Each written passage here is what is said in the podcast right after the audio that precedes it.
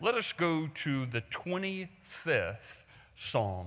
And there is a word for us this day. If you would, please join me in these holy words, the Word of God. He leads the humble in doing right, teaching them His way. The Lord leads with unfailing love and faithfulness all who keep His covenant and obey His demands. Amen and amen. Well, let us go to the Lord now, church. A time of prayer, a time of just being with God and sharing our hearts and bearing our very souls.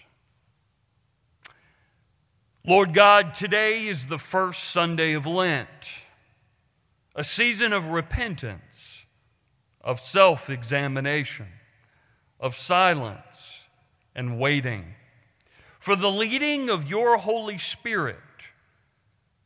Through your Spirit, you lead us into the temptations of Jesus. 40 days in the wilderness where our lives are laid bare. And we come face to face with our desires for power power over our lives and the lives of our friends and enemies, and maybe even power over you, O God. So open us to your grace and mercy, your love and provision, as we confront the devil's temptations, the demons that try to run our world and our lives. Give us the power of your Son, that we may also throw off the insidious powers of sin the forces of selfishness and pride, the forces that keep us from confronting the biblical truth about our lives and the world. Lord, during the season of Lent, shatter our illusions, save us from ourselves, and open us to the new life of your Holy Spirit a life of faith, of hope, and of love. As we let your Spirit lead us into repentance, may we discover the goodness and faithfulness of life in your kingdom of peace. In the words of the psalmist, may we find in your presence a refuge, a dwelling place, a place of rest. May we also resist the temptation to find our rest in places that muffles the cries of injustice, the desperation of the needy, the anger of the wronged, and the despair of the hopeless. May those voices echo in our own Lenten silence. For the call of your Holy Spirit also speaks through those voices. As the Apostle Paul writes, Your word is near us, on our lips, and in our hearts. From Romans 10. May we use the season of Lent to empty ourselves of all that makes us deaf to that word, your word, the Word of God, Jesus Christ, who is already on our lips and in our hearts. Lord, this is our prayer, and we pray it in the powerful name of Jesus Christ, our Lord and Savior, who gave us a prayer to follow and abide by each and every day, that being the Lord's Prayer. Let us now say that prayer together as the body of Christ.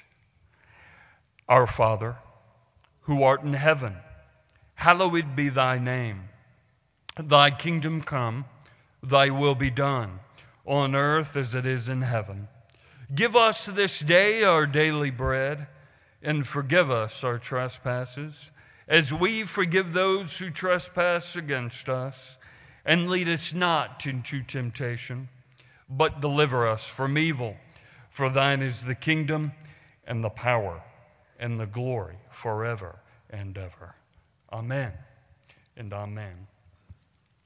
Church, I am turning now to uh, the Gospel of Mark, this morning, the first chapter, and it is about the wilderness. It's about Jesus being in the wilderness and being tested by the devil himself, verses 9 through 13 this morning. So I'm going to ask, out of respect for the Word of God and the words of Jesus Christ, if you would, please stand and let us honor the Almighty in that way. Hear now these words, and I pray God's blessing upon them and the proclamation of this your holy word. May it be a true blessing to the people of faith this day. One day, Jesus came from Nazareth in Galilee, and John baptized him in the Jordan River. As Jesus came up out of the water, he saw the heavens splitting apart and the Holy Spirit descending on him like a dove. And a voice from heaven said, You are my dearly loved Son, and you bring me great joy. Verse 12 the Spirit then compelled Jesus to go into the wilderness where he was tempted by Satan for 40 days. He was out among the wild animals, and angels took care of him. Church, this is the gospel of our Lord and Savior, Jesus Christ. Thanks be to God. Amen and amen. You may be seated.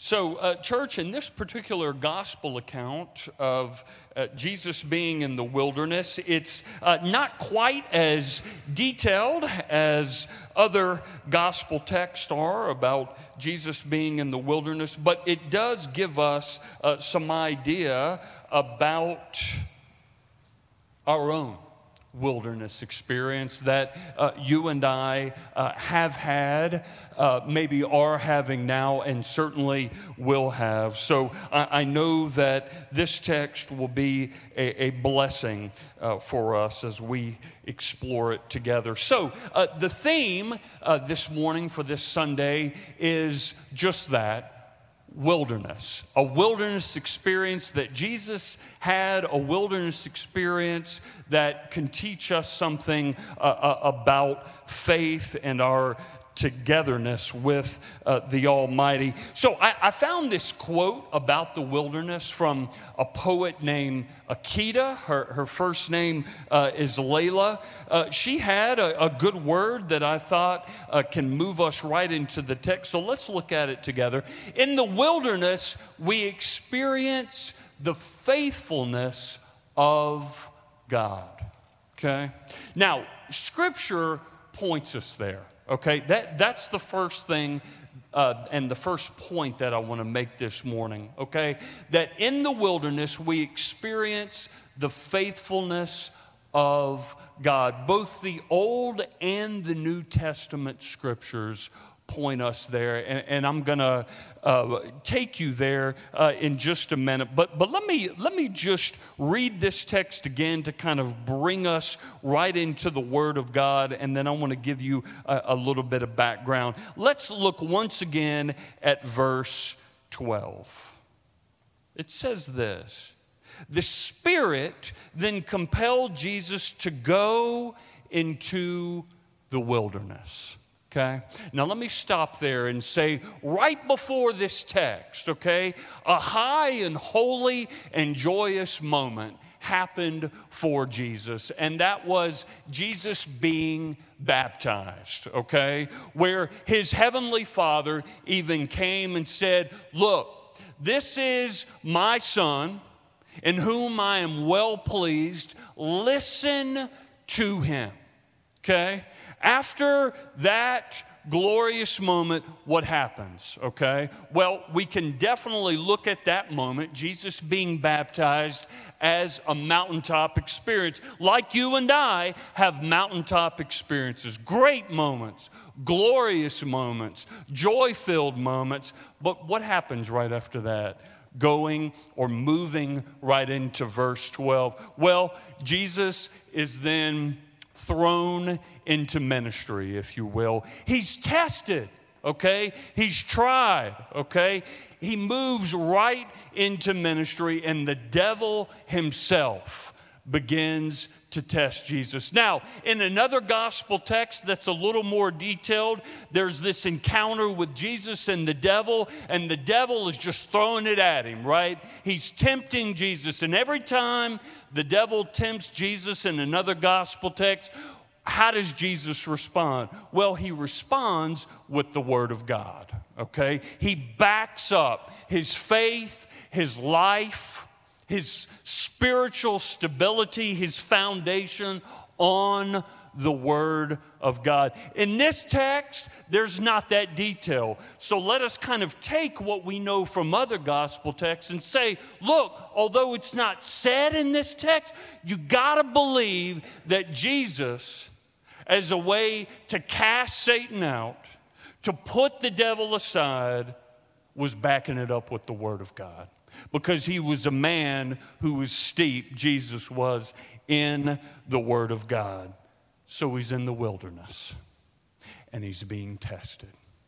Just like you and I are in the wilderness and being daily tested. Now, let me give you a little bit of background about the wilderness that I hope you will find helpful. So, the Hebrew word for wilderness is a word called midvar.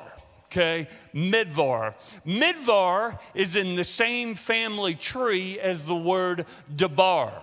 Okay, debar, which is the Hebrew word for speak. Speak, a voice speaking. It is in the wilderness that God spoke to Moses and to the Israelites, and the Spirit then drove Jesus out into the wilderness. So the first thing we need to know is this. Both in both scripture accounts, the Old and the New Testament, the Israelite people, okay, people of faith were in their own wilderness or desert moment. But here's the thing we need to know just like you and I can be in a wilderness moment, and we're vulnerable and we're weak, and it's so easy to give in to temptation. God can speak, church.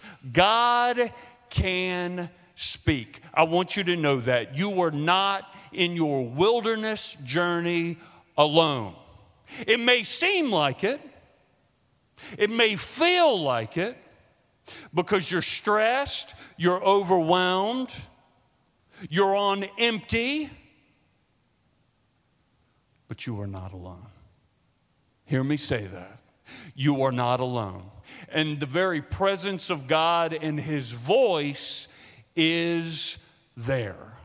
So I want to unpack that a little bit, okay? Wilderness moments can happen to each and every one of us. And here's the thing about a wilderness or desert trial that you and I can go through, okay? The desert, looking at it in the form of a picture, can be a beautiful thing, can it not? The desert landscape. But for those of us who've spent time in the desert, it can also be a very dangerous place, can it not? It's a place where you can easily get dehydrated. It's a place where you can easily become famished. And if you are literally in a wilderness or desert place in your own life, guess what? Get ready for it. Because Satan will attack. He will attack you when you are in your wilderness, desert place. Why will the devil attack you then when you're going through the trial of a desert or wilderness moment? Because that is when you are at your absolute weakest. You are vulnerable.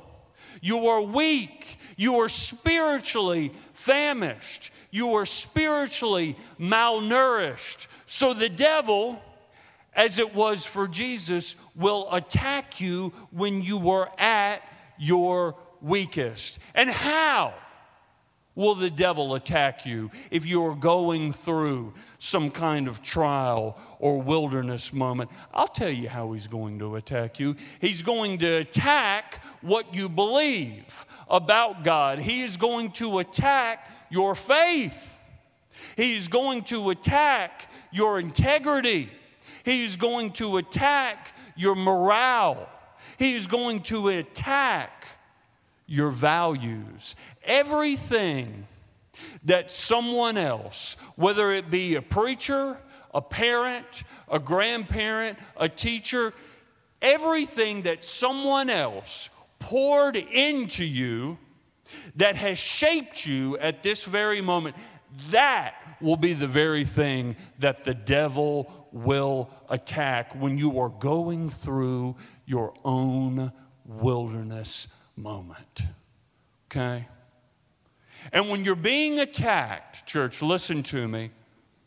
Yes, God will speak in the wilderness.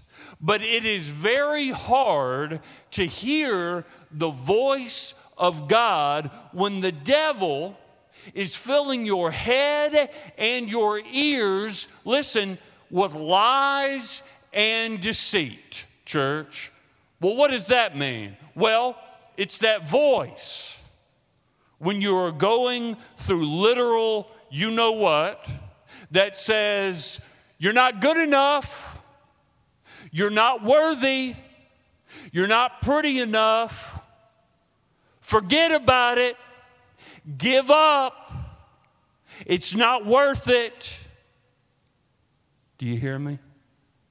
Those voices that voice that says, give up because you're no good. God doesn't want you. You're not worthy.